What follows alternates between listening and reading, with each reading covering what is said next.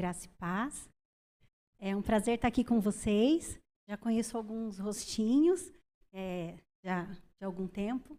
E é um prazer estar aqui com vocês. Eu gostaria de agradecer o convite. E muito obrigada, querida Delaine. E obrigada por terem também mudado a data, porque eu não poderia vir né, na data que normalmente é feito os eventos né, com relação às mulheres. Então, muito obrigada. E como nossa irmã orou, eu realmente espero que o Senhor fale ao nosso coração hoje. Né? É, eu queria me apresentar um pouquinho, para vocês saberem quem eu sou. É, vocês já sabem, né? Eu sou filha do Josué, do pastor Josué. Eu trabalho com o Ministério Infantil aí pelo menos 20 anos. Estou trabalhando com as crianças. Eu sou pedagoga e minha especialização é neuropsicopedagogia.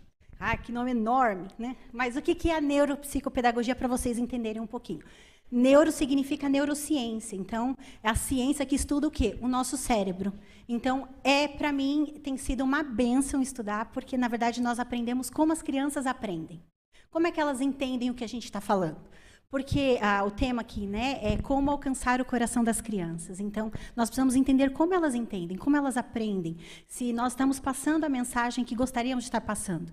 Né? Então, eu tenho estudado o cérebro, né, é a minha especialização, e o Senhor tem dado grandes oportunidades. Então, é um prazer estar aqui com vocês. Tá bom? Deixa eu só abrir aqui. Uh, Para vocês entenderem um pouquinho uh, o que a gente vai falar aqui hoje, como alcançar o coração das crianças. A neurociência, ela trabalha com relação a qual é a melhor maneira que todos nós aprendemos. Aí não é só as crianças, mas também os adolescentes, adultos e os idosos. Então, para vocês terem, rapidamente, eu vou resumir aqui para vocês entenderem. Ah, quando a gente fala sobre aprendizagem, pode ser aprendizagem no sentido de você aprender a fazer um bolo, pode ser cozinhar. Há pessoas que têm mais aptidões né, para cozinhar, outras para ah, ah, arrumar as coisas, outras têm mais para fazer o cabelo. Então, é a aprendizagem em si. O que, que a gente fala, por exemplo? Como que nós aprendemos? Através dos estímulos que estão ao nosso redor. Então, por exemplo, o nosso cérebro faz coisas que nós não precisamos é, estar conscientes. Por exemplo, você está respirando, você não está dizendo respira pelo nariz, solta pela boca. Está dizendo? Não, ele está fazendo automático. Agora, se eu disser para você, você ter consciência de algo, por exemplo, se eu falar agora para você sobre o seu dedão do pé, ele está com frio ou não? Provavelmente você deve ter mexido o dedão do pé. Então, quer dizer, trouxe consciência a, a um órgão que você tem aí, no caso, né? Então, é isso que a gente faz com as crianças. Nós utilizamos os sentidos, nós utilizamos os estímulos para ensiná-las. Então, só para vocês terem uma ideia como nós trabalhamos, como é mais ou menos a nossa área, mas eu vou apresentar para vocês aqui. Então, se puder colocar, por favor, o primeiro slide. Eu gostaria de abrir com vocês quem trouxe a Bíblia em Jeremias 31, versículo 3. Ah, Para vocês entenderem por que, que eu decidi falar sobre esse texto, há alguns anos atrás, quando eu me deparei com ele, eu ainda não era mãe. E quando eu li esse texto e eu li esse capítulo, eu me senti a filha mais amada que já tinha existido. Se você decorrer aí o capítulo 31 de Jeremias, ali o Senhor está se apresentando como um pai que cuida de Israel. Então ele fala com Israel como pai e ele também diz assim: Olha, eu vou cuidar dos seus filhos também. Então naquele momento eu me senti a pessoa mais amada do mundo, porque o Senhor falou comigo nesse texto e eu gostaria de abrir com vocês. Pode colocar o próximo. Alguém que abriu, eu gostaria que lesse para não ficar só comigo. Quem já abriu, a gente aguarda um pouquinho e gostaria de ler, por favor.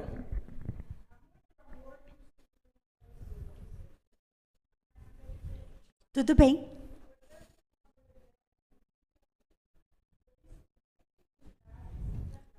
Joia. Aqui o Senhor está dizendo que com amor eterno eu te amei, por isso com benignidade eu te atraí. Aqui nós vamos falando hoje para mulheres, para mulheres que são mães, e aqui nós estamos falando sobre um amor maternal, aquela que nós sentimos da nossa mãe. E aqui o Senhor se apresenta como um pai que ama. De forma, ele diz aqui, né? Com amor eterno eu te amei. A gente consegue mensurar o amor que nossa mãe tem por nós? Que o Senhor tem por nós ou que nós temos pelos nossos filhos? Não, né? Se você falar, quando você conversa com uma mãe, você fala, nossa, eu não sabia que era possível amar tanto assim. Eu lembro que quando eu ganhei o Pedro, eu tava ele pequenininho ali, eu trouxe ele para casa, eu falei: "Meu Deus, ele agora é meu. Ninguém vai vir tirar ele daqui. Agora eu sou a responsável por ele, esse serzinho, e agora? E aí não dá nem tempo de pensar direito, porque já começa a chorar, e aí você já tem que, né? E aí o que, que você faz? E ali eu falei, Senhor amado. Quando eu li esse texto a primeira vez, eu falei, Senhor, uau, é assim que o Senhor me ama. Quando eu li depois que eu ganhei o Pedro, eu falei, uau, é assim que o Senhor, como Pai, ama. É assim como eu amo agora. Eu falei, Senhor, obrigada por poder experimentar esse amor como filha e também experimentar esse amor agora como mãe. Se você falar com qualquer mãe, a mãe diz: Eu amo tanto que chega a doer. Não é assim? e dói até hoje, porque a gente sempre. Eles crescem, a gente continua sempre chorando, orando, pedindo a Deus que guarde, não é sempre assim? E eu falei, Senhor, muito obrigada pela oportunidade de sentir esse amor de filha e como um pai e já senti o amor, me sinto muito amada e minhas irmãs pelos meus pais, mas eu tive a experiência, sabe quando a palavra se torna viva a você e você fala, uau, é assim que o Senhor ama. E aí quando você tem o filho, você fala, uau, é assim que eu amo, meu Deus do céu, parece que vai, né? A gente vai ter um treco. E, e eu falei, Senhor, obrigada. Mas, nesse texto, a gente pode ver uma coisa: é um amor que precisa ser demonstrado. Porque se você falar para o seu filho, eu te amo, ele vai falar, ah, mamãe, eu também amo você. Mas o amor aqui precisa ter uma ação. E aqui diz assim: que por isso, com benignidade, eu te atraí. A benignidade aqui é a bondade. É um amor que precisa ter ação. Como é que a gente demonstra aos nossos filhos, as pessoas que nós amamos? Através das nossas ações. Não é assim? No casamento é assim. Se você não falar que eu amo, como é que eu vou saber que amo? Se você não demonstra que eu amo, como é que eu vou saber que amo? Não é assim? A mesma coisa com os nossos filhos. E a ter a oportunidade de demonstrar esse amor, a gente é quando nós vamos falar ao coração deles. É quando nós vamos alcançar o coração deles e dizer a eles que nós amamos. Porque eu falo para o Pedro, meu filho hoje tem seis anos. Pedro, a mamãe ama você. Ele diz, ah, eu também amo você. Mas quando eu vou corrigi-lo, quando eu vou instruí-lo, quando eu vou chegar e falar, vem cá, você viu a maneira como você me respondeu? Essa é a hora que ele vai entender o quanto eu amo. É a hora que eu vou demonstrar amor por ele e vou falar, vem cá. Não é assim que se fala. Vem cá, porque você agiu assim, você vai ter uma consequência em relação a isso. Eu estou fazendo isso, a gente, eu já ouvi isso da minha mãe. Eu faço isso porque eu te amo. a mesma coisa. Agora eu falo para o Pedro. Eu faço isso, meu amor, porque eu te amo. Mas, mas, querido, agora não. E a gente vai caminhando com o Senhor.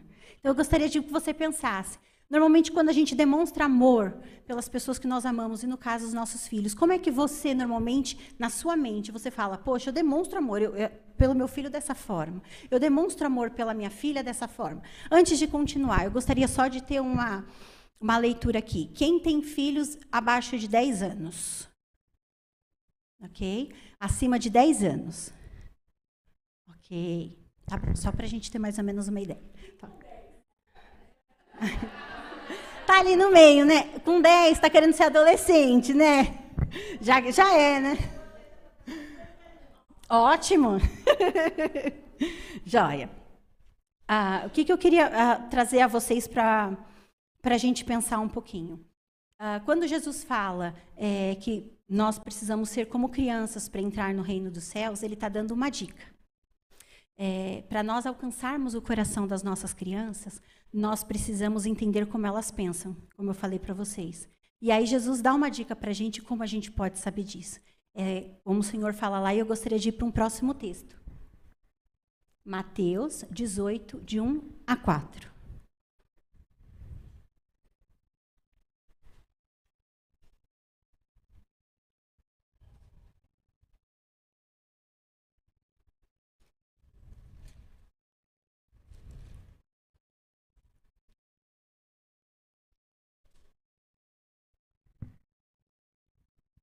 Lembrando o seguinte, tá? É, eu combinei com a D que a gente vai decorrer aqui sobre o assunto, né? Como alcançar o coração das crianças, e a gente vai deixar as perguntas para o final, tá bom?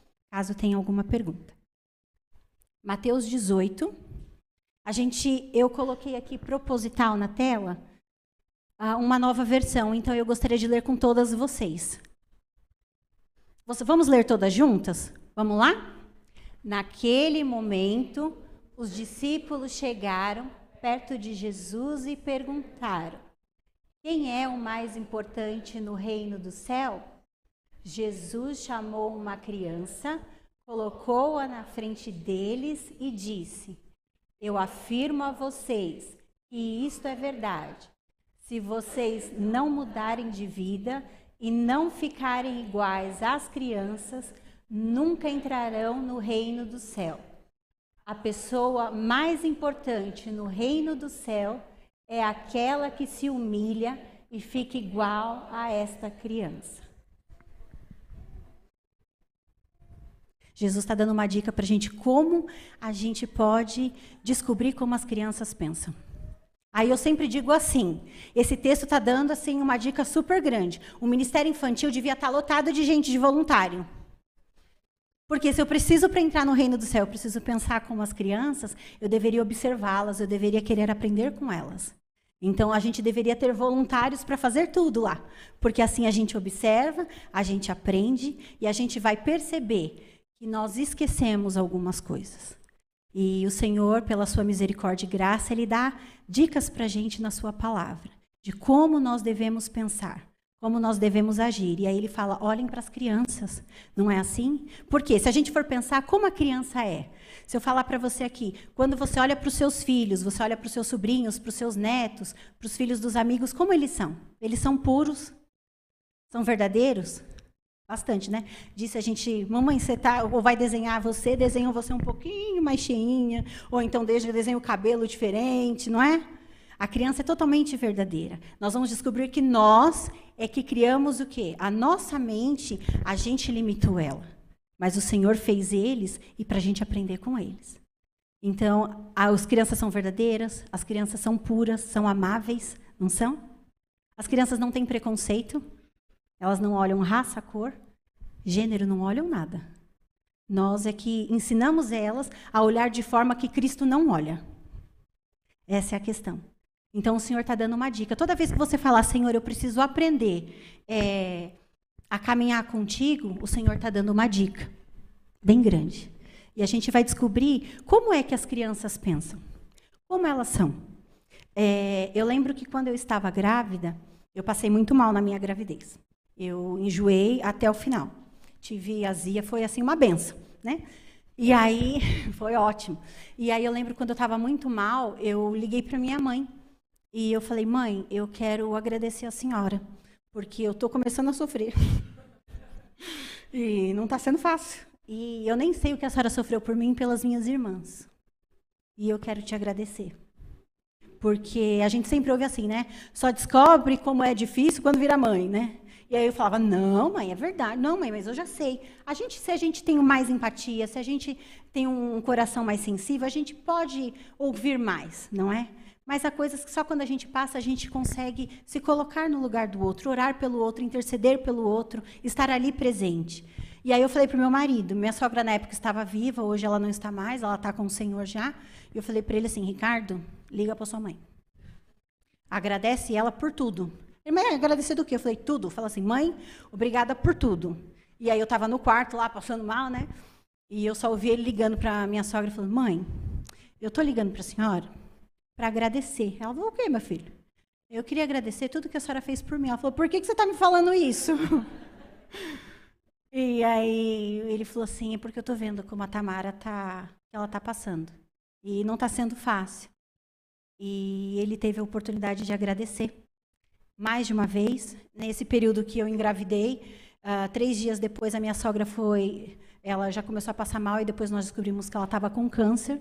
E pela misericórdia de Deus, o Ricardo pôde ser grato a ela nesse período. E logo depois ela acabou vindo a falecer. O Pedro nasceu. Quando ele estava mais ou menos com seis meses, ela veio a falecer. E o Ricardo teve a oportunidade mais de uma vez de agradecer é, todo o investimento que ela teve né, com a vida dele. Então, eu deixo aqui um, um pedacinho para a gente pensar a importância da gratidão. Nós, às vezes, pedimos né, para os nossos filhos, agradece. Recebeu não sei o quê? Diz obrigado. Pede licença. É, né? E quantas vezes nós somos gratas?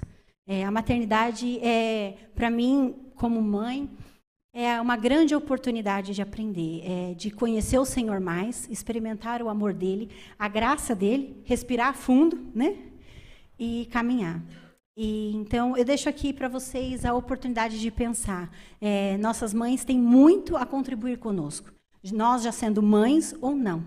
Né? Então, é sempre uma grande oportunidade nós agradecermos a elas também. Porque nós queremos que eles sejam gratos conosco, não quer? Não queremos, né? A gente espera o Dia das Mães.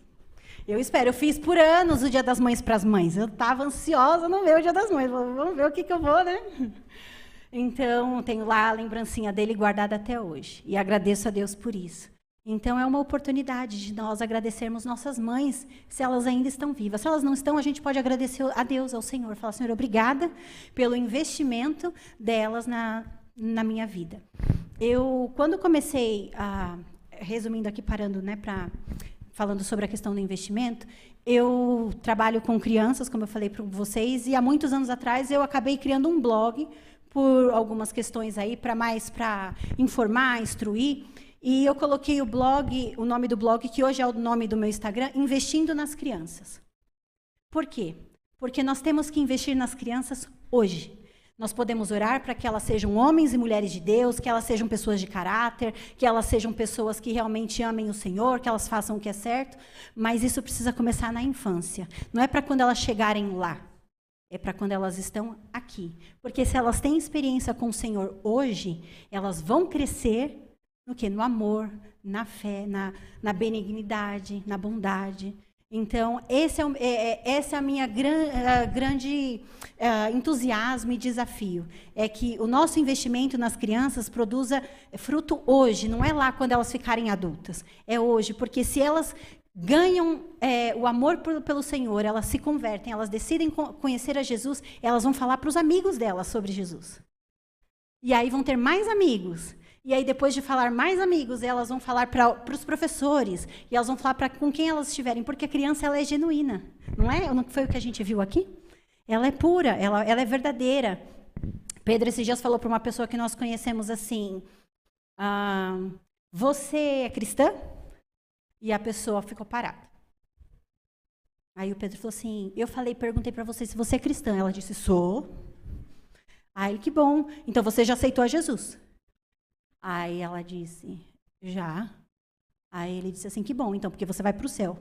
Que bom, isso é muito bom. Porque você sabe que o céu é muito bom. Eu não pedi para ele falar. Ele está ouvindo sobre isso e a criança vai falar aquilo que ela ouve. Ela vai falar aquilo que ela está aprendendo. Então, o que é que nós temos ensinado às nossas crianças?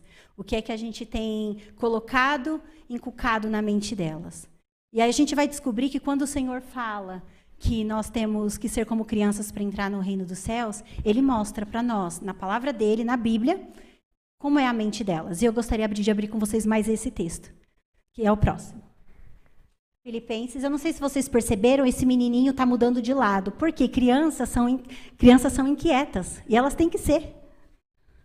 Crianças não podem vir com é, asinha de anjo, não podem vir com auréola e ficarem quietas.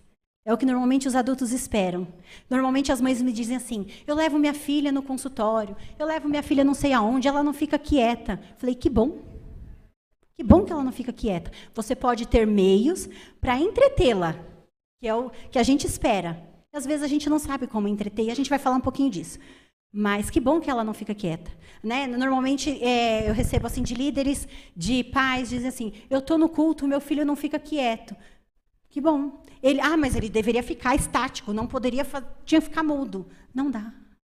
O desenvolvimento infantil não é para isso. Nós precisamos ter graça, podemos ter estratégias, que é quando eu falo com os pais sobre isso, mas é que se espera-se de uma criança que ela se mexa. Ela não está morta, ela está viva.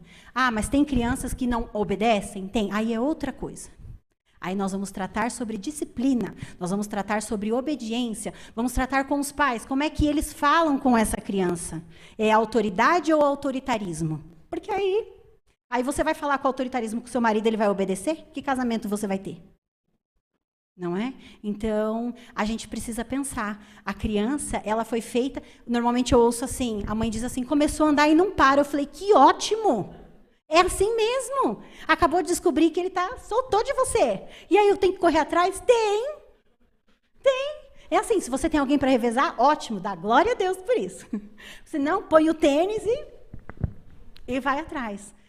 Vamos ler o texto de Filipenses 4, 8? É um dos meus textos favoritos. Filipenses fala sobre a mente de um cristão. Filipenses diz assim: ah, finalmente, irmãos, tudo que é verdadeiro, tudo que é respeitável, tudo que é justo, tudo que é puro, tudo que é amável, tudo que é de boa fama, se alguma virtude há e se algum louvor existe, seja isso que ocupe o vosso pensamento. A gente falou que a criança ela é verdadeira? A criança é pura? A criança é justa, não pode ver nada errado, que ela vai lá e vai fazer o quê? O meu fecha a cara e vai que nem um para defender. A criança é respeitável. Se você respeita, ela respeita.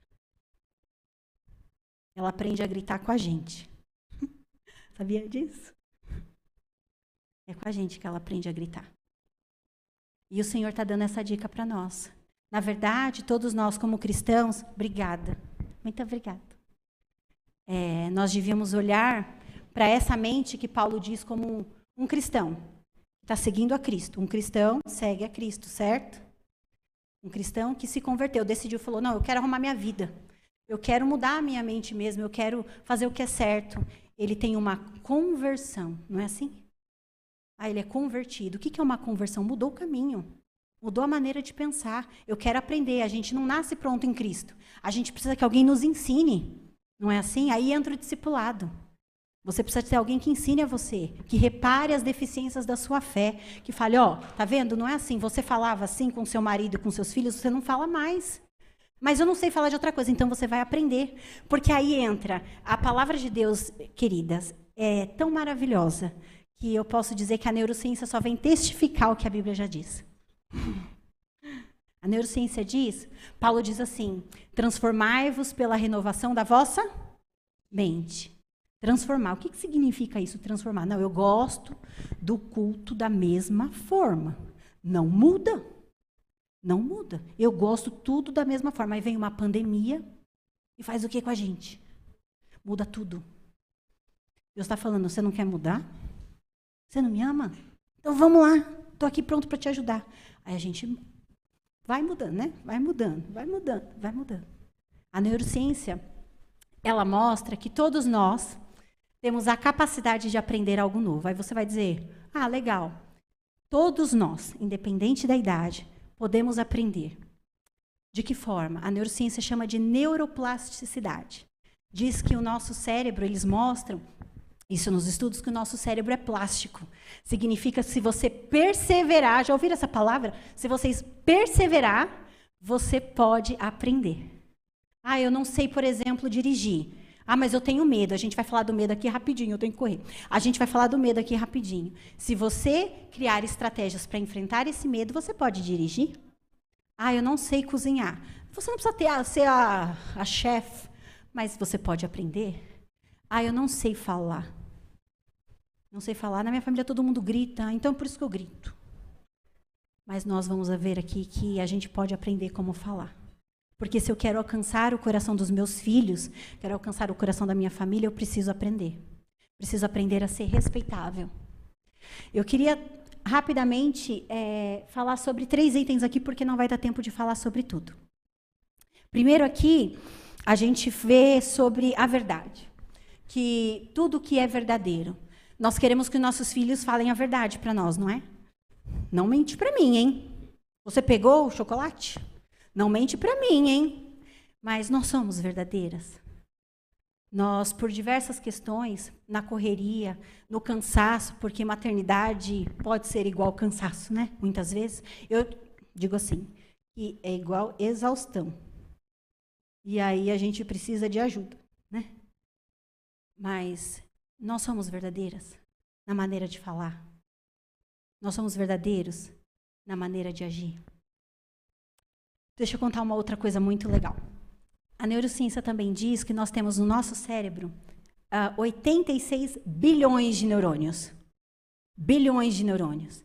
E todos esses neurônios, de alguma forma, quando a gente aprende alguma coisa, quando a gente faz algo, eles vão se conectando e eles vão ficando mais fortes porque a gente está ali, né, se dedicando para aprender ou se dedicando para fazer. Existem no nosso cérebro os neurônios chamados neurônios espelho. O que, que significa isso? São aqueles neurônios que vocês estão aqui olhando para mim. Ai, desculpa. Eu bocejei. Normalmente, quando a gente boceja, o que, que todo mundo faz?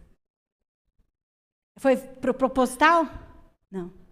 Não, se começar a rir, você vê alguém gargalhando muito, você não sabe o que aconteceu, e aí você começa a olhar, você começa a rir porque alguém está rindo. E se estiver rindo muito, você ri também, não é? Não é a mesma coisa? E se sair todo mundo correndo, você sai ou você fica? Você. A gente carrega você. A gente sai correndo. Por quê?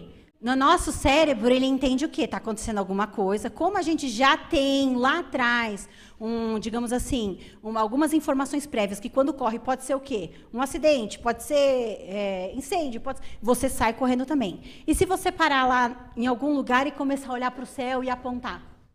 O que, que todo mundo vai fazer?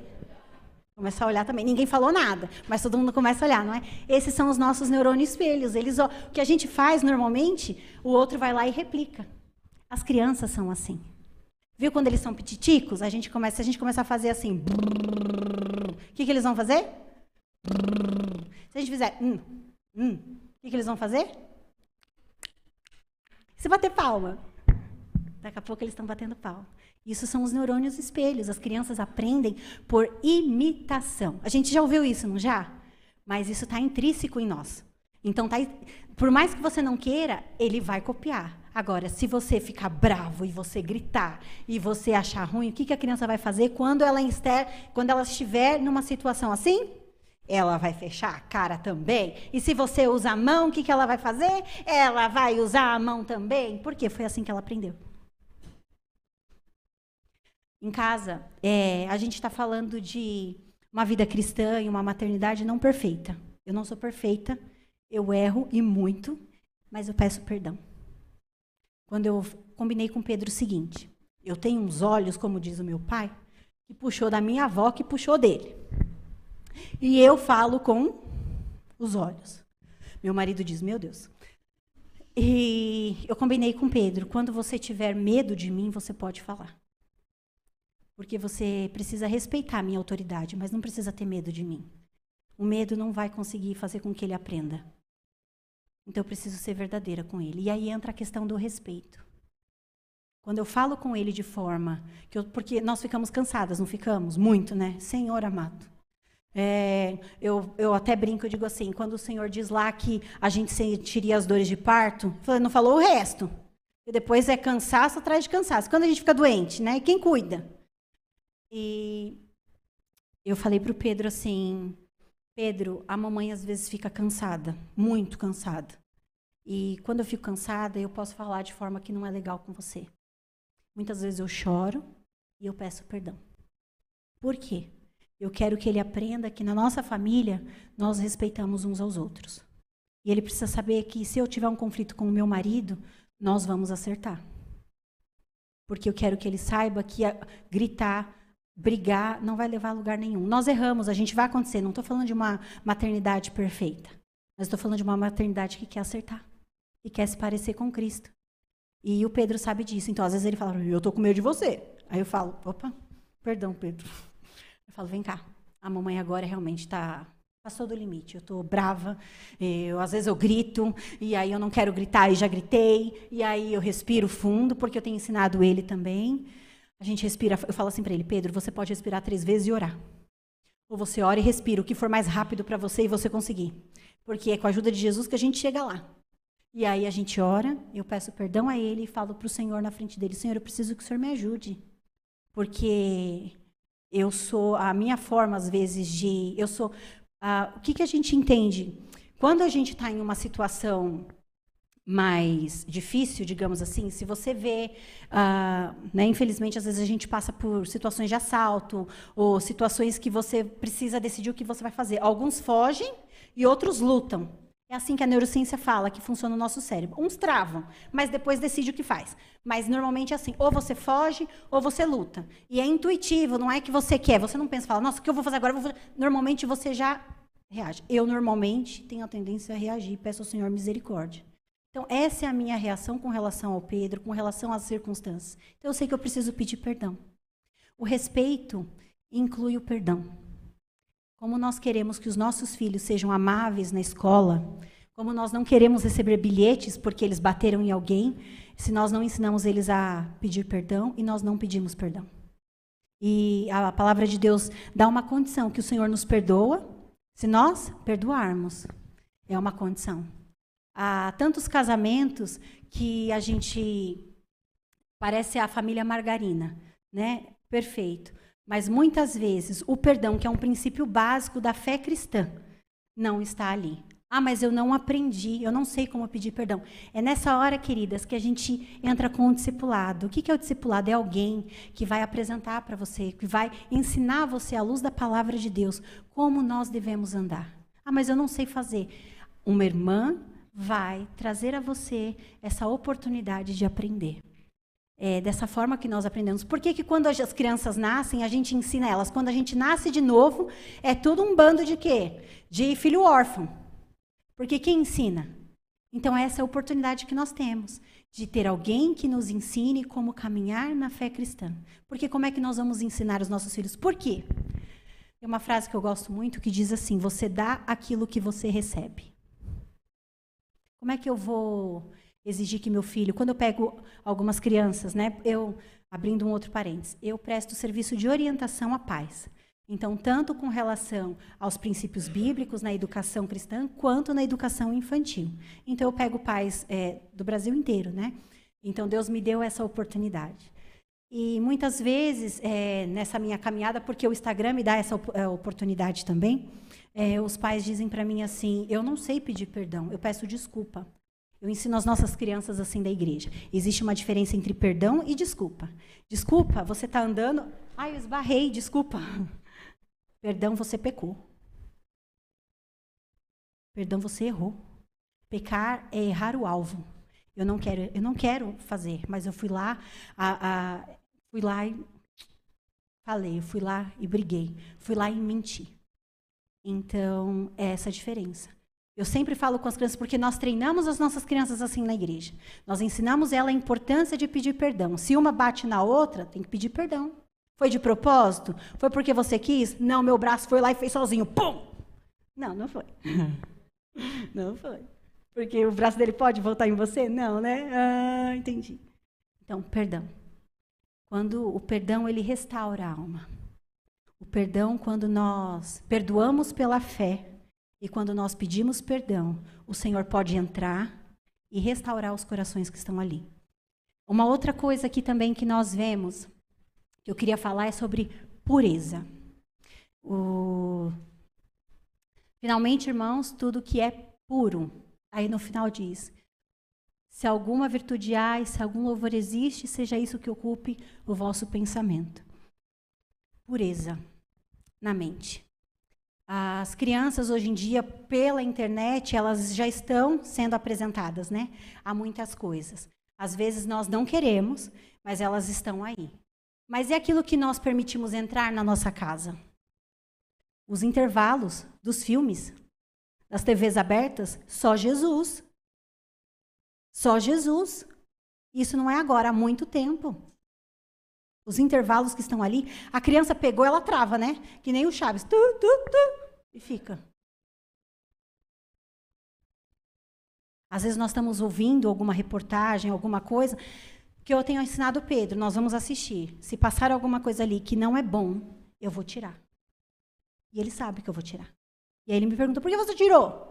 falei, porque aquilo não é bom. Mas o que, que era? Dependendo da situação, eu falo, dependendo. isso daqui você não precisa saber agora. Mas ele sabe que eu vou tirar. As crianças estão se perdendo com relação às informações que estão sendo jogadas na mente delas, que era para ser uma mente pura.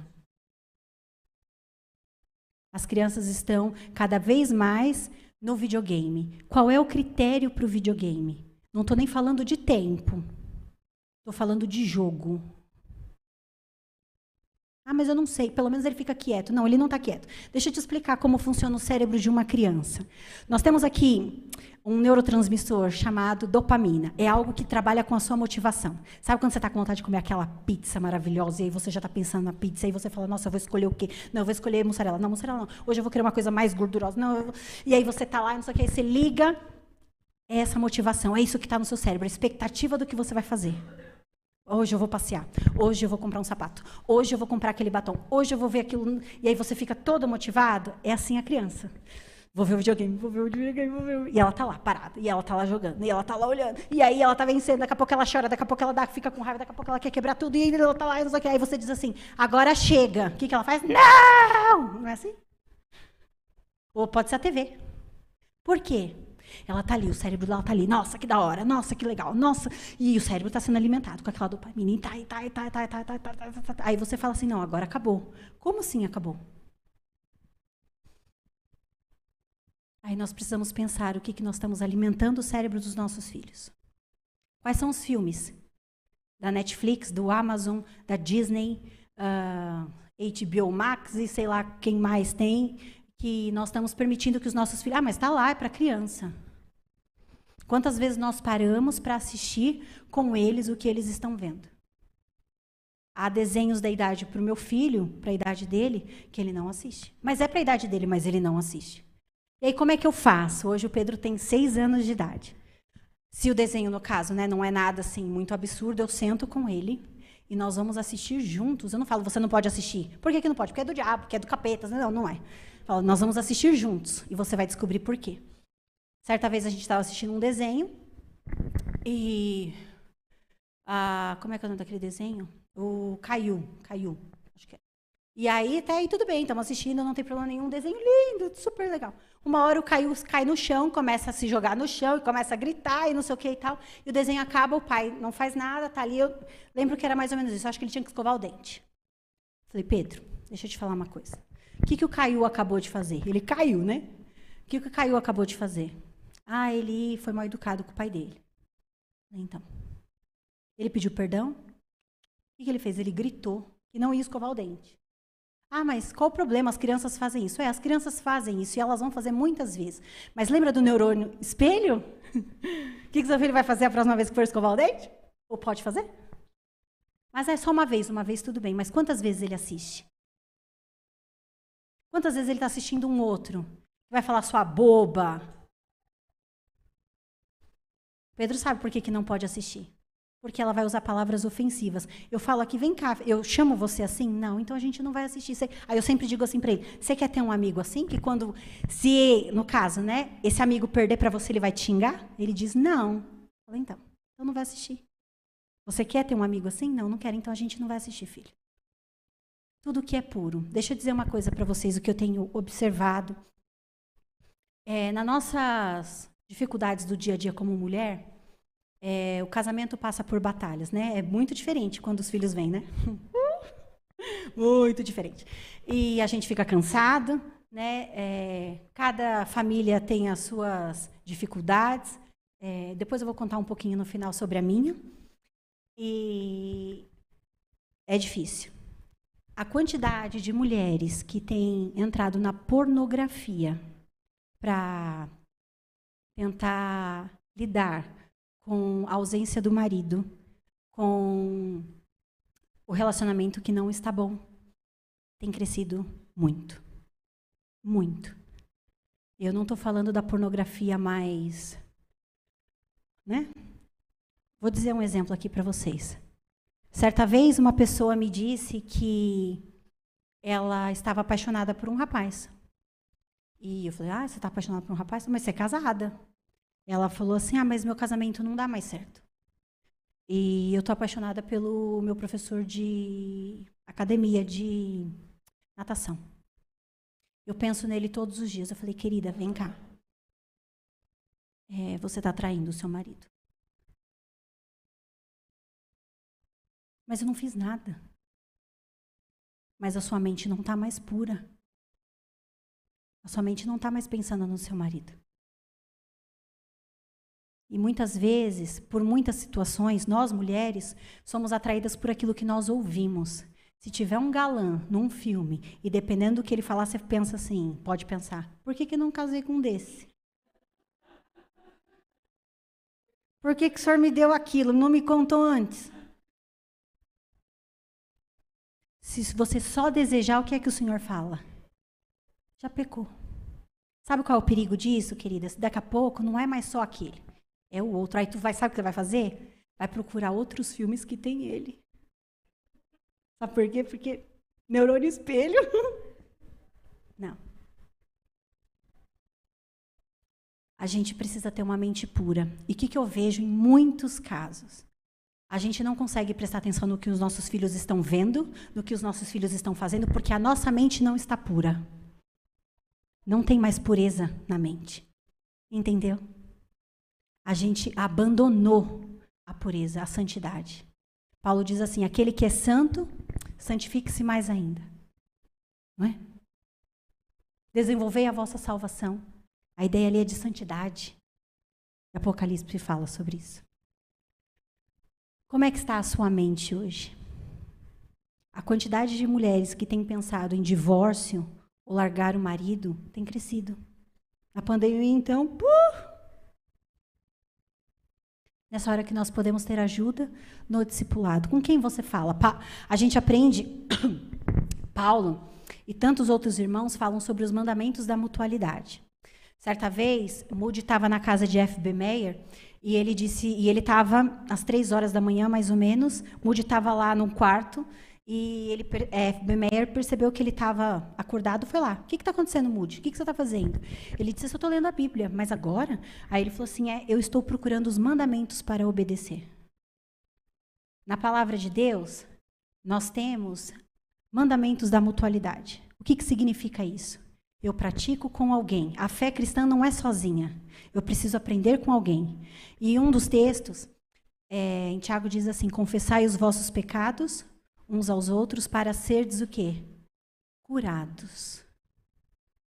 A ideia ali, queridos, é com quem você pode abrir o seu coração. Com quem você pode dizer que está difícil? Porque está difícil às vezes, não está? Não é que a gente, a, a gente costuma ouvir muito assim, mãe é aquela que planeja fugir, mas levar os filhos junto. Não é? Não é porque cansa, a gente fica cansado. Com quem que você pode falar que está cansado? Você não está reclamando, você não está murmurando, só está dizendo, poxa, está cansativo, está difícil. Com quem eu posso falar? Com quem eu posso abrir meu coração? Com quem eu posso chorar? Com quem que nós podemos chorar? Com quem que a gente pode falar, olha, ora por mim, eu estou precisando de oração. Sem a oração, sem a, ação do Espírito Santo sobre a minha vida, minha vontade é largar tudo minha vontade é sair correndo. Aí meu marido, meu marido tem muito bom humor, eu vou falar um pouquinho sobre ele no final. Meu marido tem muito bom humor e às vezes nós passamos por muitas situações difíceis nesses últimos anos. E normalmente quando a gente diz assim, eu falo assim, minha vontade é fugir. Ele diz assim, diz para onde você vai que eu corro para um lado e você corre para o outro e a gente se encontra lá na frente. Por quê? Às vezes dá vontade, não dá? Com quem você pode contar? Se a igreja não serve, se nossa reunião aqui não serve para nós curarmos umas às outras através do Senhor Jesus, para que, que ela serve? Se você não pode ter uma amiga na igreja, você não pode ter uma discipuladora que pode ouvir você, orar por você, te encorajar, você experimentar isso. Quantas vezes alguém já orou por você ou você já orou por alguém e a pessoa está ali chorando e você percebe, ela para de chorar porque o Senhor vai lá no coração dela e faz o quê? Traz aquele fôlego de vida, traz aquele ânimo, você fala: "Nossa, nem eu acreditei agora que está tudo bem". Aos nossos olhos lá fora não está bem. Mas a paz que o Senhor nos dá, não é? A paz do Senhor, ela vai guardar minha mente e o meu coração, independente da situação que eu estiver passando. Então, eu queria falar sobre esses três. Como é que está a sua mente? Como é que está a mente dos seus filhos? A maternidade, para mim, é o melhor treinamento que a gente pode ter. A gente tem que ser o mais flexível possível, não é? Em tudo, né? Porque a gente planeja as coisas, nem sempre dá tudo certo como a gente quer. Ou quase não dá, né? A gente vai, né? vai caminhando. A gente aprende muito a ser flexível. Mas se a gente não cuidar da nossa mente, se a gente não cuidar do nosso coração, nós podemos entrar em ciladas que Satanás, porque Satanás é astuto.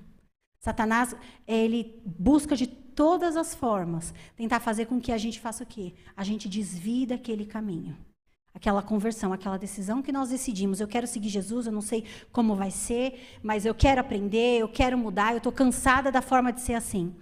E o nosso inimigo, ele quer tentar de todas as formas desanimar o nosso coração. Percebe isso? A maternidade, muitas vezes a gente não fica desanimada. Você fala, hoje não vai. E aí, principalmente, eu falo assim: meu Deus, eu já comecei o dia orando, mas não está indo. Porque você ora, faz seu devocional, você fala: nossa, vai ser o dia hoje. Aí seu filho vem, desobedece, seu marido vem, fala uma coisa. Aí acontece não sei o que lá, e você fala: imagina se não tivesse começado orando. Não ia ser. Então, nós temos desafios. A maternidade não é fácil. Ser mãe não é fácil estar nesse papel tão maravilhoso que o Senhor nos deu, não é fácil, mas ele sabe disso e ele não fica surpreso com o que acontece com a gente. Sabia disso? Eu falo isso para mim todo dia. Ele não fica surpreso com o que acontece com a gente. A gente fica, você fala: "Meu, e agora? O que que eu vou fazer?" Mas o Senhor não. A palavra de Deus diz que os nossos dias estão todos contados diante de Deus. Ele sabe de todas as coisas. Para terminar, queria mostrar com vocês agora o, o próximo Vou falar brevemente disso. A, é, Provérbios diz assim: ensina. A gente já ouviu bastante esse versículo, né? Ensina a criança no caminho que deve. E quando ela ficar grande, ela não vai. Ensinar no caminho, para ensinarmos eles a viver no caminho, que no caso aqui, o caminho é Jesus, nós precisamos estar nele. Não adianta você ficar daqui dizendo assim para o seu filho, vai mais para a direita, agora vira aqui, agora vai mais para a esquerda. Agora... Não, você precisa estar vivendo no caminho para quê? Para que ele possa, lembra do neurônio espelho? Ele te imitar. Eu trouxe esse visual para rapidamente mostrar para vocês é, algo bem interessante. Essa árvore aqui é a árvore de Hebreus. Quando ali nós lemos sobre a raiz de amargura. Paulo, a gente ouve ele dizer assim: toma cuidado, hein? Para que a graça não se afaste de você e ali nasça uma raiz de amargura. Quando que a gente pode ter uma raiz de amargura? Em diversas situações. Aqui representando, nós temos as, as raízes, né, que a gente pode ter. A gente vai começar de baixo para cima, tá bom? A gente pode ter a frustração, ficar frustrado, e aí aquilo ali você vai alimentando, alimentando e vai criando uma raiz. A gente pode ter vergonha por algo que aconteceu, seja na nossa infância, adolescência, vida adulta, ok? Medos, vários medos, feridas e culpa. A raiz ela fica onde? Embaixo da da terra. Se você não contar, ninguém vai saber. Ninguém vai saber. Se você não abrir seu coração com ninguém, ninguém vai saber. E aí a maternidade às vezes já é tão pesada, a vida já é às vezes tão difícil, não é? Se eu não tiver com quem abrir o meu coração. Como é que as pessoas descobrem que eu posso ter uma raizinha assim? Raiva. Normalmente a gente tem o raiva agressiva ou raiva passiva. Tem aquele que é uma bomba relógio. Fica quieto, vai ouvindo, vai ouvindo, vai ouvindo, vai ouvindo, vai ouvindo, daqui a pouco, bum, estourou e ninguém sabe o que aconteceu. Tem outros não. Já chega. E depois tem que sair pedindo perdão para todo mundo que ouviu, né? Raiva agressiva ou raiva passiva? Como é que a gente demonstra, às vezes, o que está guardado no nosso coração? Quando a palavra de Deus fala sobre coração, é mente também. Né? O que é que está guardado no nosso coração que a gente não perdoou? Que a gente não pediu perdão? Pode ter sido na infância. É muito comum, às vezes, a gente tem que tratar algumas... Eu, né, no caso, tem que tratar algumas coisas com, com a mãe ou com o pai e aí ele diz assim: Ah, eu não quero participar dessa parte porque eu passei por isso na infância. Opa, e quem vai? Quem vai segurar a mão do seu filho agora? Já vou falar sobre uma questão mais, mais profunda, tá? A gente vai falar sobre morte. Aí nós temos a montanha, né? Lembra a raiz está lá embaixo, certo? Ninguém está vendo nada. Alguém está vendo alguma coisa? Aí tem a montanha. A montanha são frases que nós ouvimos para deixar isso guardado. Como, por exemplo, deixa para lá. Tipo, ninguém precisa saber. Deixa para lá. O que aconteceu? Deixa para lá. Ou a gente pode ouvir, não conta para ninguém. Não conta. Entendeu? Ou a gente pode ouvir, isso é segredo de família. Vai morrer aqui. O que você viu, o que você ouviu, vai morrer aqui. Ou a gente pode ouvir também, não aconteceu nada. Ou uma frase muito comum, roupa suja se lava em, mas não lava. Ou a gente pode. É muito comum. Queridos, como nós é, se preocupamos com o que os outros pensam sobre nós. Isso pode matar a vida de uma pessoa. O que os outros vão pensar. Então, por isso, eu prefiro passar um pano em cima. Ou segredo de família. É segredo de família vai ficar lá. Quais são as frases que você ouviu ou que você fala, então você não trata das coisas que estão lá escondidas? Como isso a gente descobre?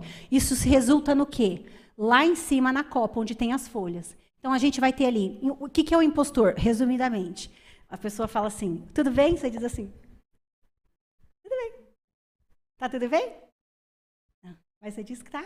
Ah, eu vou falar. É a conversa de elevador. Vai chover hoje? Vai chover hoje, você viu, né? Vai chover hoje. Nossa, tá frio, frio. Nossa, você viu a temperatura que deu? Nossa, que frio. Tchau, e até semana que vem. Tchau. Bom descanso, bom descanso.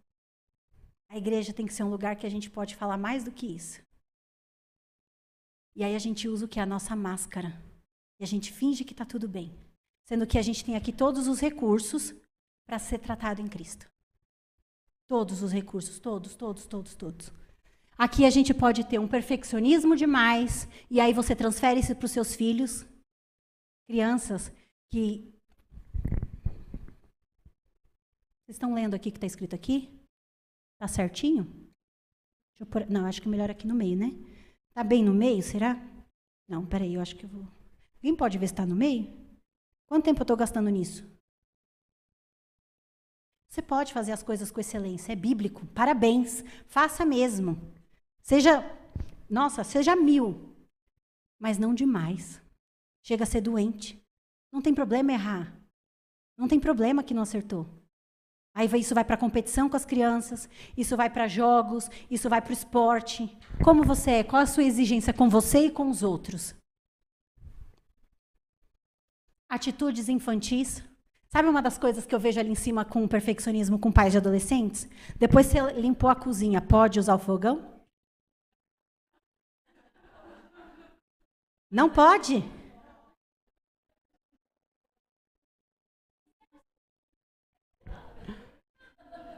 Sabe qual é a diferença? A gente pode deixá-los usar, mas depois eles limpam. Aí a gente tem meios para fazer com que eles se sintam motivados. Lembra da dopamina? Motivados a limpar.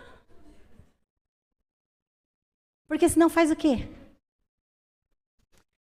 Atitudes infantis. Aí não estou falando de criança, estou falando de nós.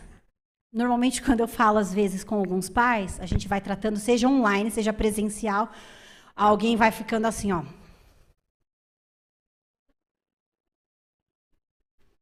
Eu falo, tá tudo bem? Ah, entendi. Da onde vem aquela carinha linda que eu encontro ali? Ah! Atitudes infantis. Você vê uma criança batendo o pé, mas você encontra adulto batendo o pé. Você vendo criança que não quer dividir, tem idade, viu? A gente tem que ensinar os pequenos a dividir, mas eles não têm que saber dividir com dois, três, quatro anos, eles estão aprendendo. A gente já quer, né? A gente se importa com o que os outros vão pensar. Não, ele está aprendendo a dividir. Desculpa, dessa vez ele não dividiu, mas a próxima ele vai dividir. Ele vai dividir. Vai, porque senão ele vai pensar. Aí você descobre que o pai tem uma coleção de carrinho e não quer que ninguém chegue perto. Não tem problema ter a coleção de carrinho.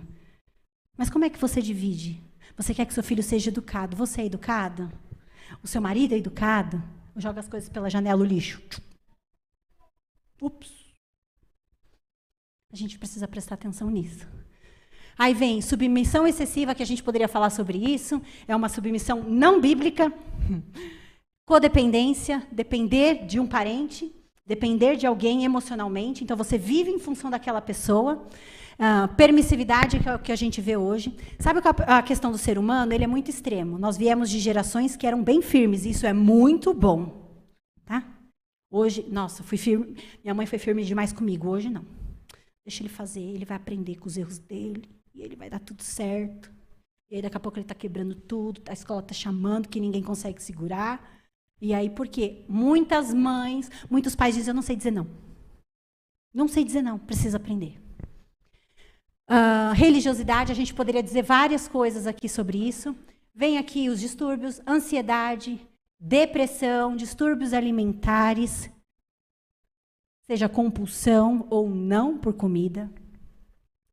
Aqui, uh, repressão, punição, agressão. A gente poderia falar sobre disciplina, mas não vai dar tempo. Mas, biblicamente, nós precisamos repensar sobre a disciplina que nós aplicamos às nossas crianças. A gente está mais preocupado em bater porque você está com raiva. Não é porque você quer disciplinar, tá? Você está mais preocupado em bater porque eu bati. Meu filho apanha. Não é essa a disciplina bíblica. Não é essa a proposta. Se a gente for olhar como nós vimos aqui, como nós temos que pensar, a disciplina, ela começa na maneira como eu trato meu filho e como eu falo com ele. Essa é a disciplina. Porque aí meu filho vai aprender a se comportar, a ser disciplinado. E deixa eu ver se tem. E vícios, né? Aí pode ser o álcool, pode ser pornografia. Se você está em pornografia, você precisa de ajuda. Urgente. Você precisa de ajuda. Pornografia, ela realmente pode chegar ao seu ponto. o que, que a gente vê? Pornografia, ela começa com você assistindo ou você vendo, daqui a pouco você não tá mais, você, aquilo não te satisfaz mais, você vai para outras coisas. E aí cada vez pior. E aí chega na pedofilia, e aí chega em outras áreas que difícil de engolir. Você precisa de ajuda. Você precisa de ajuda. Uh, deixa eu ver se tem mais alguma coisa aqui. Tudo isso eu estou falando, queridas, por quê? Para terminar. Se nós estivermos com questões para tratar, nós não vamos conseguir olhar as necessidades dos nossos filhos. Nós, como filhas, é, se nós não tratarmos dessas coisas, nós não vamos conseguir permitir que o Senhor fale conosco. Se eu não for verdadeira, lembra lá sobre ser verdadeiro? Se eu não for diante de Deus, falar, Senhor, eu estou aqui agora como filha, eu preciso de ajuda. Se eu não tratar isso, eu não ando, eu não caminho, eu não vou conseguir. O salmista diz assim: dá-me entendimento, dá-me entendimento, dá-me entendimento para que eu contemple as maravilhas da tua lei, para que eu consiga compreender, porque os seus mandamentos são bons. Então eu preciso de ajuda. Se a gente não pedir ajuda, se a gente não for atrás, é, nós vamos ficar muito limitados. E aí nós vemos crianças que estão aí afogadas na internet, afogadas na televisão, e elas vão se perder também porque os pais não estão atentos. Para mim, grande parte desses pais não tem uma mente pura, não tem uma mente verdadeira, não tem uma mente santa, uma mente justa, porque não consegue perceber, tá tudo bem, ah, mas é só, tá quieto. Eu poderia falar sobre só sobre isso. Mas é aqui como a gente está falando sobre a mente. A gente precisa olhar para a nossa mente. Como é que está a sua mente? Você ri daquelas piadas dúbias? Acha engraçado? Ou você ri porque você quer participar e aí o que os outros vão pensar? Então aí você dá aquela risadinha. Não, eu fico bem séria assim, olho assim, vamos. A gente precisa é, aprender a como lidar com isso, porque o mundo é mau, o mundo vai ficar pior. Como é que nós vamos ensinar os nossos filhos? Por quê? Próximo slide, por favor. Ah, eu amo essa parte. Depois de ouvir um pouquinho sobre a anterior, embora eu falei bem rapidinho. Aqui a gente pode chamar de tanque emocional. Se eu tiver cheio de raiz lá atrás, não tratada, possivelmente o coração do seu filho pode estar assim. Porque nós não conseguimos prestar atenção nas necessidades deles. A gente costuma dizer os quatro As. Para você ter um tanque emocional cheio, a criança, você, precisa se sentir amado, aceito, aprovado e se sentir autorrealização.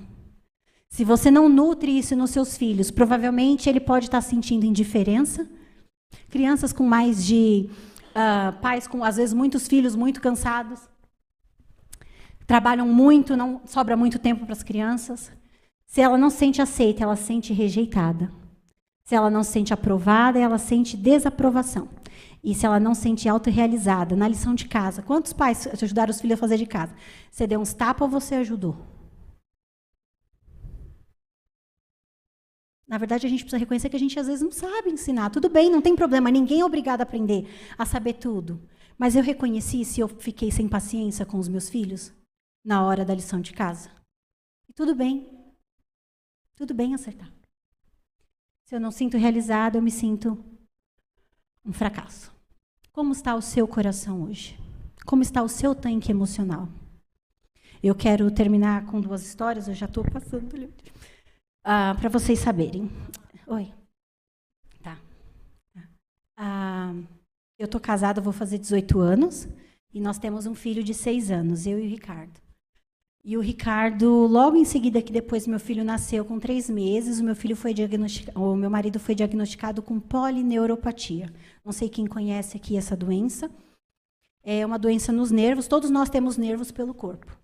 E os nossos nervos são encapados, né? chamada de bainha de melina. É como se fosse um fio e a capa que está nesse fio. Então, aí, quando um fio encosta no outro, não dá choque, certo? Não dá curto-circuito nem nada. Então, nós somos assim. Nós temos essa capa em volta dos nossos nervos. O Ricardo ficou sem essa capa. E o Ricardo começou a adoecer e meu filho estava por volta de três meses. Ah, nós começamos a procurar ajuda, o Ricardo começou a tomar remédio, o remédio que ele estava tomando para não sentir dor, não estava, re, não estava regenerando os fios, tá? Da, do, né, essa capa que envolve os nervos. O Ricardo estava tomando remédio para não sentir dor, então o Ricardo ficava voado, ele não ficava aqui. Ele né, ficava muito disperso. E, infelizmente, meu marido não conseguiu segurar o Pedro como ele gostaria muitas vezes.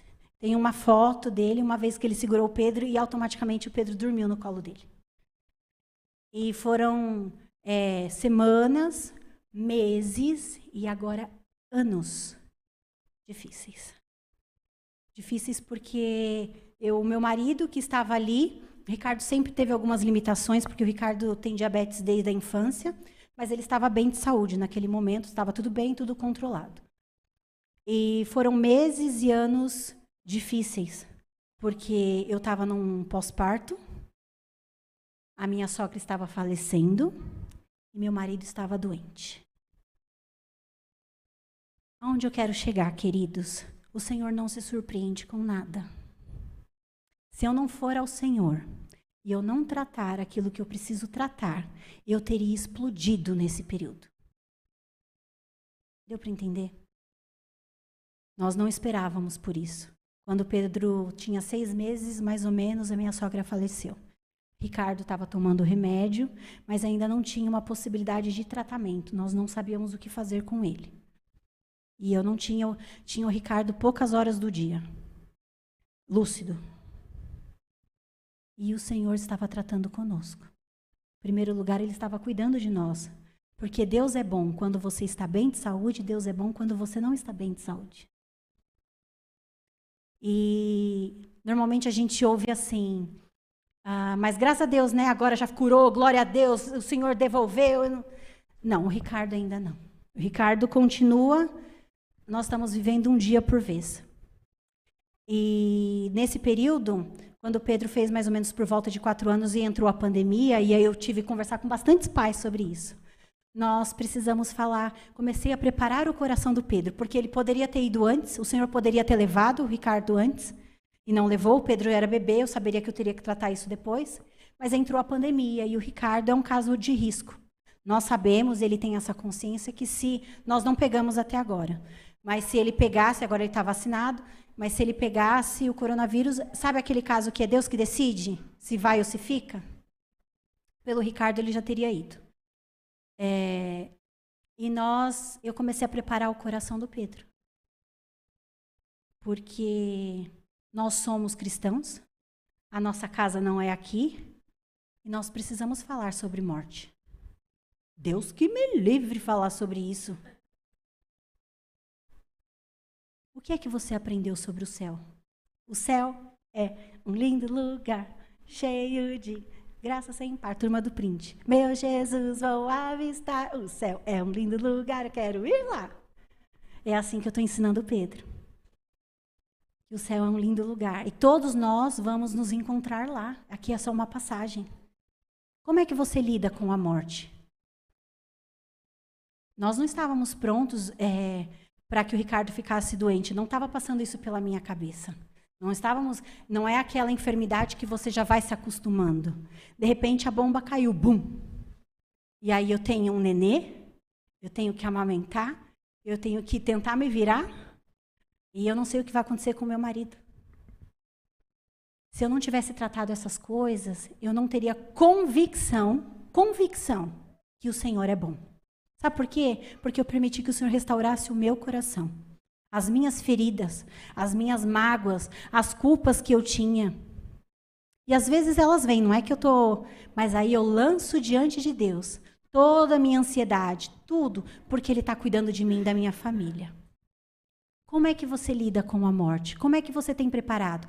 Nesse período de pandemia, nós perdemos alguns, não perdemos? Nós não sabemos como vai ser, queridas, o próximo mês. Agora, né, alguns casos estão voltando e tudo mais. Graças a Deus, né, é, não está ainda tão sério. Algumas pessoas estão vacinadas. E como vai ser? Como vai ser o próximo mês? Como é que eu me preparo para isso? Eu vou diante de Deus. Vou procurar saber onde é o meu lar. Como é o meu lar? Meu lar é maravilhoso. Tem um monte de gente me esperando lá. Eu falei para o Pedro. Ah, o meu sogro e minha sogra aceitaram a Cristo um pouco antes deles falecerem. Foi um presente para nós. Eles confessarem o Senhor. E, e o Pedro sabe que nós vamos encontrá-los lá. E eu tenho trabalhado isso com o Pedro. Aí o Pedro disse para mim: Mas se o papai for, eu vou sentir saudade. Eu falei: Saudade é bom. A gente tem que sentir. Eu vou chorar. Pode chorar. Chorar é bom. Não tem que falar para a criança não chora. Pode chorar. A gente vai chorar, filho, não tem problema. Ah, ele falou: Você chorou quando a vovó foi embora? Eu chorei quando a vovó foi embora. Ela não precisava ter ido. Mas o Senhor decidiu. Tudo bem, isso é saudade. Como a gente lida com isso? Como está o nosso coração? Se o Senhor decidir chamar você amanhã, se o Senhor decidir chamar seus filhos amanhã, seu marido amanhã, sua mãe, seu pai, sua irmã amanhã, como é que está o seu coração? Aonde você tem buscado se alimentar para você ficar firme? Porque a Bíblia diz que os dias são maus. Os dias não vão ser bons. E a minha casa não é aqui, eu sou peregrino aqui. Eu estou aqui de passagem. Eu preciso me alimentar do Senhor, me fortificar do Senhor o máximo possível. Por quê? Habite ricamente em vós a palavra de Deus. Para quê? Para quando a crise vier, o vento bater, vai doer? Vai. Vou envergar? Vou. Vai dar dor de cabeça? Vai. Vai dar cansaço? Vai. Mas eu sei em quem eu tenho crido. Para terminar, uh, alguns livros que eu leio, eu costumo dizer que eu tenho amigas que eu não conheço. Algumas delas já estão no céu, que são as autoras. Quando sabe aquele livro, o texto que você lê, você fala assim, mano, eu quero encontrar Paulo no céu, eu tenho tanta coisa para falar com ele. Eu tenho também com o Tiago. O Tiago tem umas coisas para conversar. E eu gosto muito de uma amiga, prefiro chamar assim, Corre Timbum. Eu não sei quantas de vocês conhecem, já ouviram falar sobre ela. Ela era uma holandesa. E ela e a sua família, cristãos, eles é, esconderam muitos judeus na época na época da perseguição. E Corre Timbum, ela chegou, né, na época que tá, é, os judeus foram perseguidos, e tanto ela como a família chegaram a ser presos né, no campo de concentração. O pai faleceu, o irmão também faleceu, uma outra irmã, e ficou Corre e a irmã dela, Betsy, por dez meses. É, elas chegaram a trocar de três campos de concentração até chegar no mais cruel de todos. E certo dia, Corre estava lá com a sua irmã, e Corre sempre diz que a irmã dela era uma pessoa muito encorajadora. Elas estavam presas, elas viam ali abusos sexuais, sofriam muitas coisas. E ela diz que muitas vezes ela tinha oportunidade de reclamar, e a irmã dela tinha oportunidade de agradecer. E um dia ela falou assim: Betsy, eu não aguento mais esses piolhos que a gente tem. Eu não aguento mais. Porque era um estado deplorável que elas estavam vivendo. E ela falou: Eu não aguento mais essa sujeira, eu não aguento mais. E a irmã dela disse assim para ela: é, Corre, agradeça a Deus que por causa dos piolhos, é, os soldados não vêm abusar da gente, porque eles têm nojo. Ah, elas ficaram ali por dez meses. A Betsy faleceu lá mesmo. E dez dias depois, por um engano, Corre Timbum foi solta. E ela, ela, quando ela foi solta, uma semana depois, todas as mulheres foram mortas no campo de concentração. E o Senhor usou a vida dela para pregar o evangelho no mundo inteiro. O Senhor levou ela a vários lugares para pregar o evangelho e falar do amor de Deus. Uma mulher que foi presa e abusada sexualmente. Para terminar, irmão André, ele conta da Portas Abertas ele conta que um dia ele foi visitá-la na casa em, na Holanda e a casa que ela estava morando era uma casa muito bonita e tinha um jardim muito bonito. E aí ele olhou para ela e disse assim: Corre, Deus é bom com você. Olha que jardim lindo. E ele disse que prontamente ela falou assim: Deus também foi bom quando Betsy morreu. O que é ser bom? A bondade de Deus é quando tudo está bem e quando tudo não está bem. É... Essa é a mensagem que eu quero deixar com vocês, queridas. Que o nosso coração possa ser encontrado em Deus, para que as nossas forças sejam renovadas, que a nossa mente seja restaurada daquilo que não é puro, que não é santo, para que a gente possa alcançar o coração dos nossos filhos. Eu poderia falar muito mais coisas, mas para mim, todos os pais que chegam a mim e querem tratar sobre disciplina, querem tratar sobre educação de filhos, querem, eu vou falar sobre a mente deles primeiro. Como está a sua mente? Não adianta eu querer dar regras. Faz isso, isso, isso, isso. Eu vou falar com você. O que é que você crê? Eu tenho pais que não são cristãos. Tudo bem, mas nós vamos falar sobre valores e princípios. Eu tenho essa base. Então, o que é que você crê? Antes de dizer como disciplinar, como fazer, como é que está a sua mente?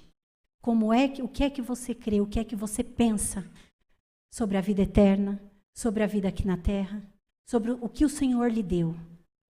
É que nós sejamos gratas ao Senhor, porque até aqui ele tem nos sustentado. É assim que eu sou. Mesmo com tantas dificuldades, que às vezes são grandes, o Senhor tem me sustentado. Então, que o Senhor sustente o seu coração, que você saia daqui encorajada, que você procure alguém para caminhar com você, não fique sozinho. Satanás tem uma estratégia imunda, que é nos deixar viver sozinhas. Não fique sozinha. Procure aqui, tem a Delaine, que é sua pastora, esposa do seu pastor. Se você é visitante, procure sua amiga que te trouxe, fala com ela, fala: "Eu não quero mais viver sozinha, eu não quero guardar, não quero ter uma raiz desse tamanho com coisas que eu não tenho com quem tratar". Trate isso. É, permita que o Senhor entre no seu coração de forma doce, de forma amável e trate com você. Tá bom? Que Deus abençoe vocês. Eu espero que tenha sido um tempo bom, de encorajamento para os próximos dias, porque a gente não sabe o que se espera quando a gente chega em casa, né? que Deus abençoe.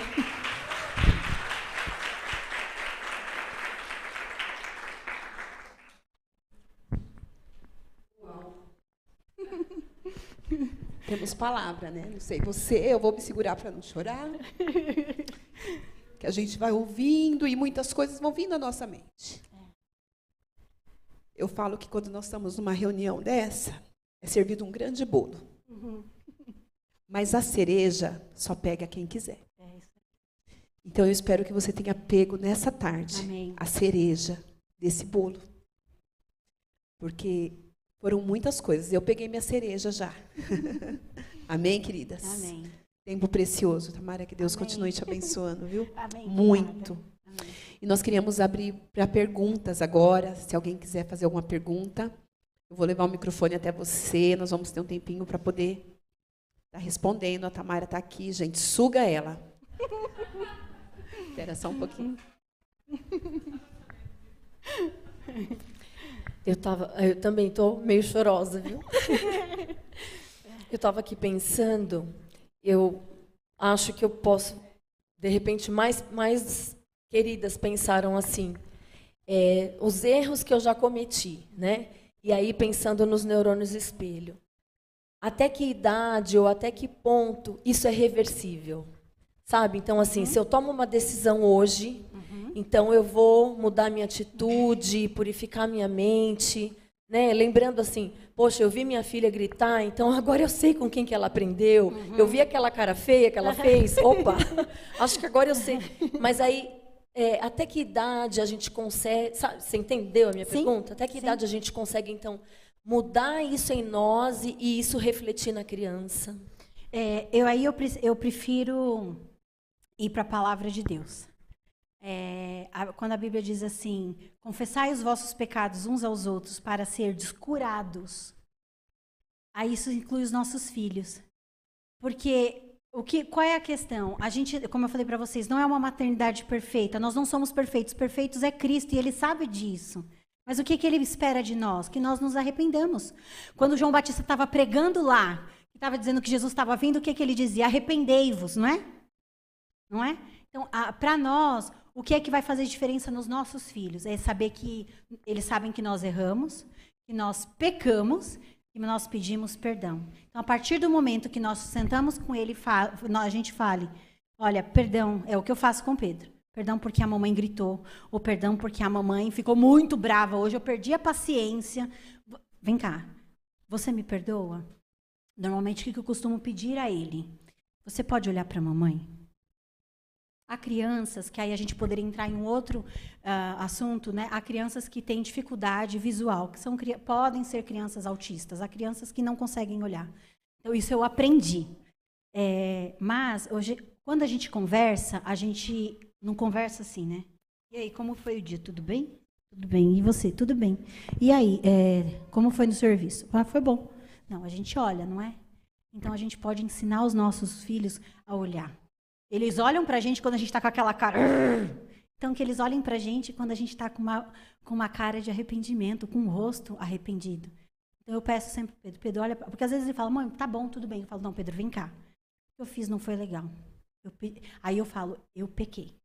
Eu errei, você me perdoa. Porque quando eu falo com ele, quando ele erra, falo, Pedro, a maneira que você falou comigo não foi legal. O que, que você fez? Ele fala, eu faltei com respeito, eu não fui respeitoso. Lembra do respeito?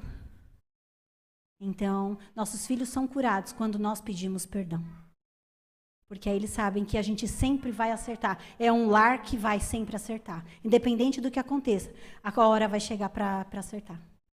Bom? Amém. Mais alguém? Mais alguma pergunta?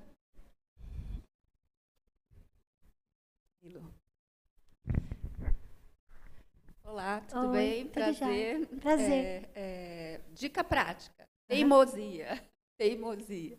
Meu filho é muito teimoso. Você fala uhum. assim, ah, Mateus, eh, não faz isso que vai cair. Não, não vai cair, não.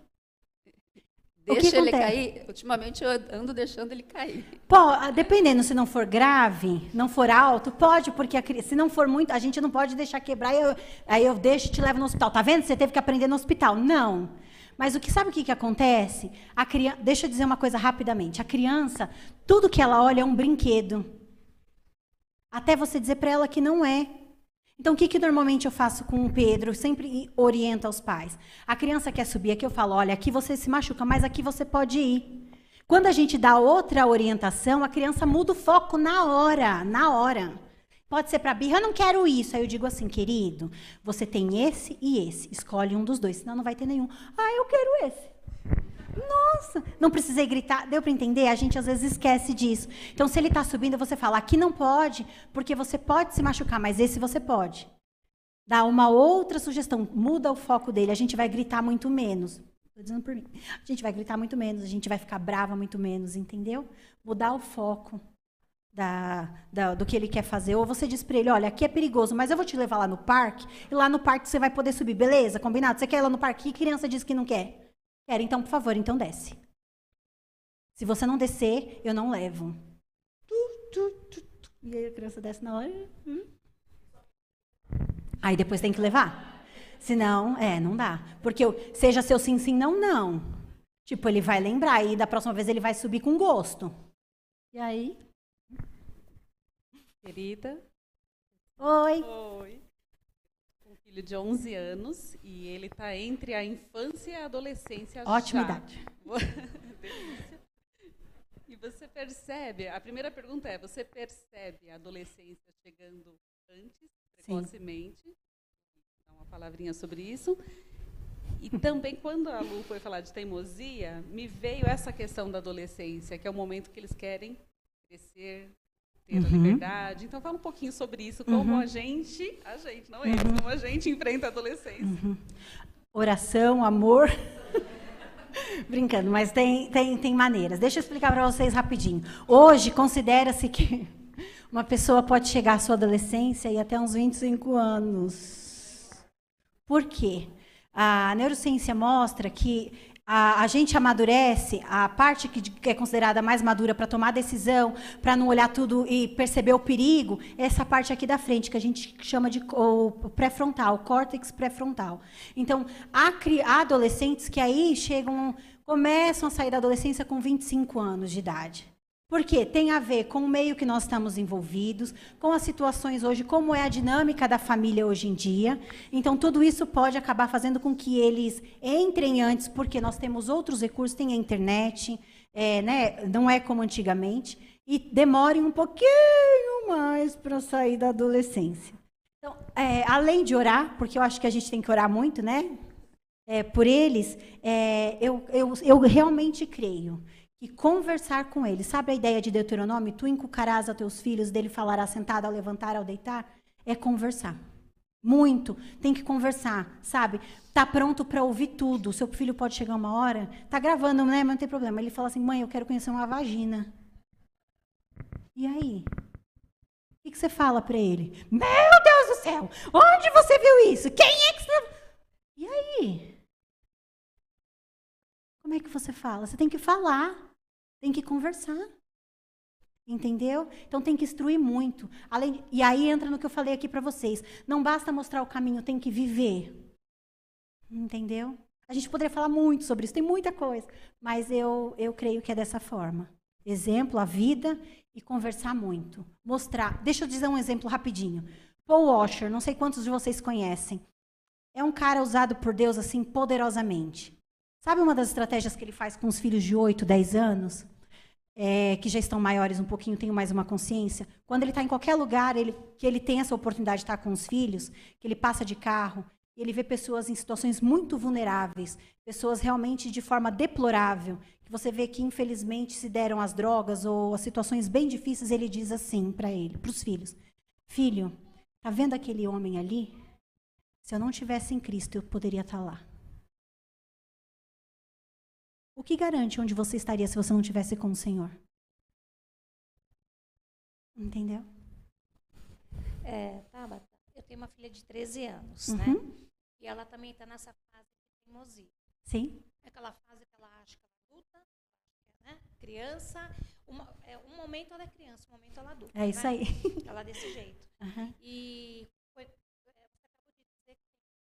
crianças, pessoas que vai até os 25 anos, né? Isso. Aí eu te pergunto, isso daí é da criação que ela tem dentro de casa, Uhum. que é aquela alta proteção que você dá Uhum. para o teu filho, Uhum. é isso que desenvolve ela ir até os 25 anos para ela ter uma idade madura? É uma pergunta. Uhum. Outra pergunta, eu estou falando da minha filha nesse momento. Tá. Essa semana ela estava com uma gripe muito forte, precisei correr com ela para socorro, tudo. E ela, desde pequenininha, ela não consegue tomar remédio em comprimido. Aham. Né? Aí o médico chegou para ela e falou assim, você não acha que você está bem grandinha já para não tomar? Não, Aham. doutor, eu vou tomar. Aham. Chegou em casa, deu uma crise nela tão grande de choro, o remédio não passa na garganta. Uhum. Aí o que, que eu faço? Eu falei, tá bom, filha, você não vai tomar, você vai para injeção. Eu deixo, porque eu acho que eu estou insistindo tanto que ela já já tá, é, o sentimento dela já não dá, entendeu? Então eu quero saber nesse momento o que, que eu devo fazer, ou se essa fase que você está falando de 25 anos é autoproteção. Uhum. É, em parte, tem a ver com o amadurecimento, como a gente ensina os nossos filhos, como a gente prepara eles para o mundo.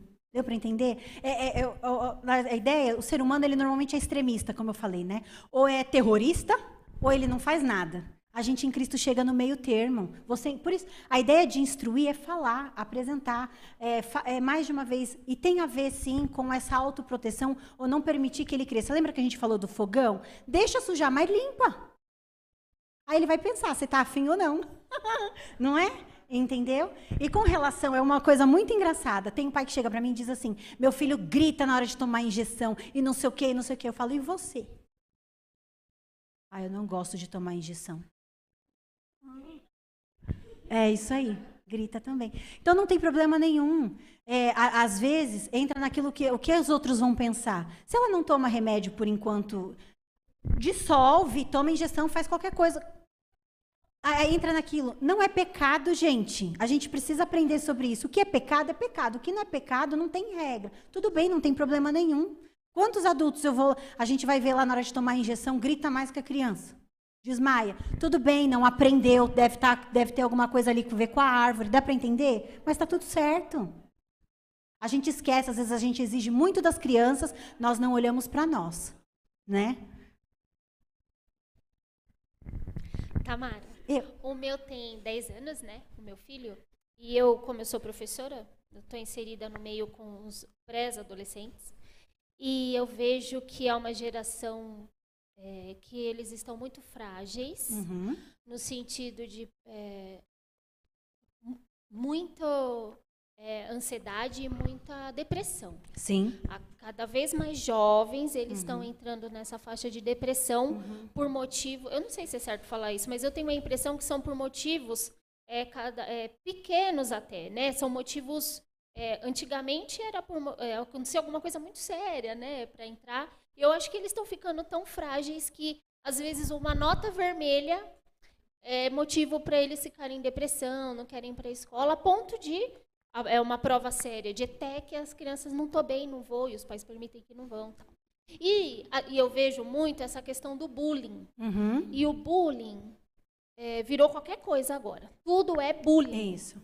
E aí eu queria uma orientação, Tamara, é, em relação que a gente foca muito em quem faz, né? Uhum. Aquela coisa de todo mundo, tudo que você faz para criança é bullying, ou uma criança faz para outra pode ser bullying.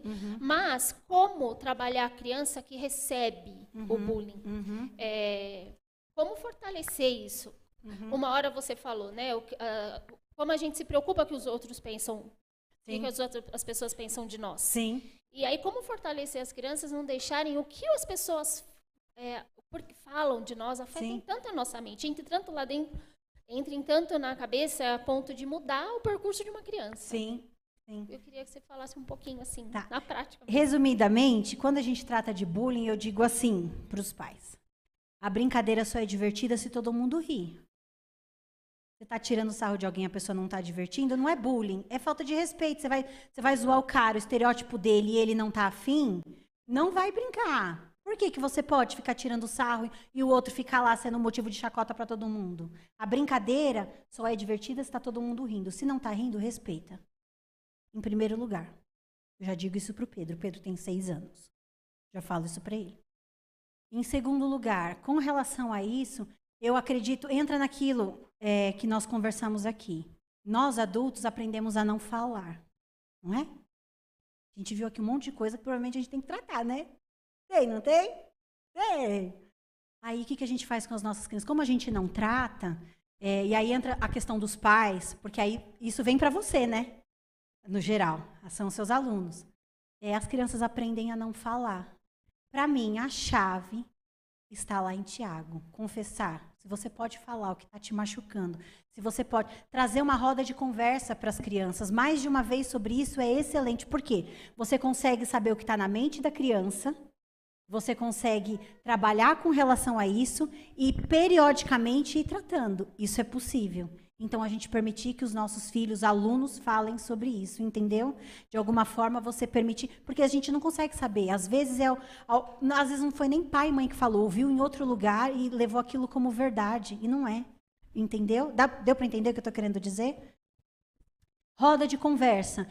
É, na- aí vocês percebem o seguinte: eles imitam a gente. Se a gente não fala, nossos filhos não vão falar. Nossos netos não vão falar. Lembra sempre disso. Você quer que seu filho seja grato? Agradeça a sua mãe. Agradeça a sua avó, aqueles que cuidaram de você. Deixe eles verem isso. Não é hipocrisia. Você não está fazendo porque ele está vendo. Você está fazendo porque você quer ter um coração grato. E a gente precisa agradecer mesmo. A gente precisa ser grato. Não é só uma vez, não. Só que passou. Agradecer sempre. Mãe, obrigada. Mãe, muito obrigada. Precisa agradecer. Entendeu? Deu pra... Amém? Gente, teria muitas perguntas, mas o tempo, o tempo, né, não dá. É, poderíamos ficar aqui, olha, horas a fio, porque é assunto de filhos, né, nós temos bastante. Queremos te agradecer por esse tempo precioso, né, louvar a Deus pela sua vida. Amém. Obrigada. Nós vamos, em nome das mulheres dessa igreja, nós queremos ter- deixar uma lembrança para você, Obrigada. Que essa seja a Obrigada. primeira de muitas, Obrigada. que ela possa estar aqui conosco. Amém. Que Deus continue abençoando sua vida Amém, ricamente. querida. Obrigada. Amém? Amém. Uma salva de palmas para Tamara, porque foi uma tarde abençoadora. Graças ao Senhor. A honra é dele. Glória é dele. Deus te abençoe. Amém. Obrigada.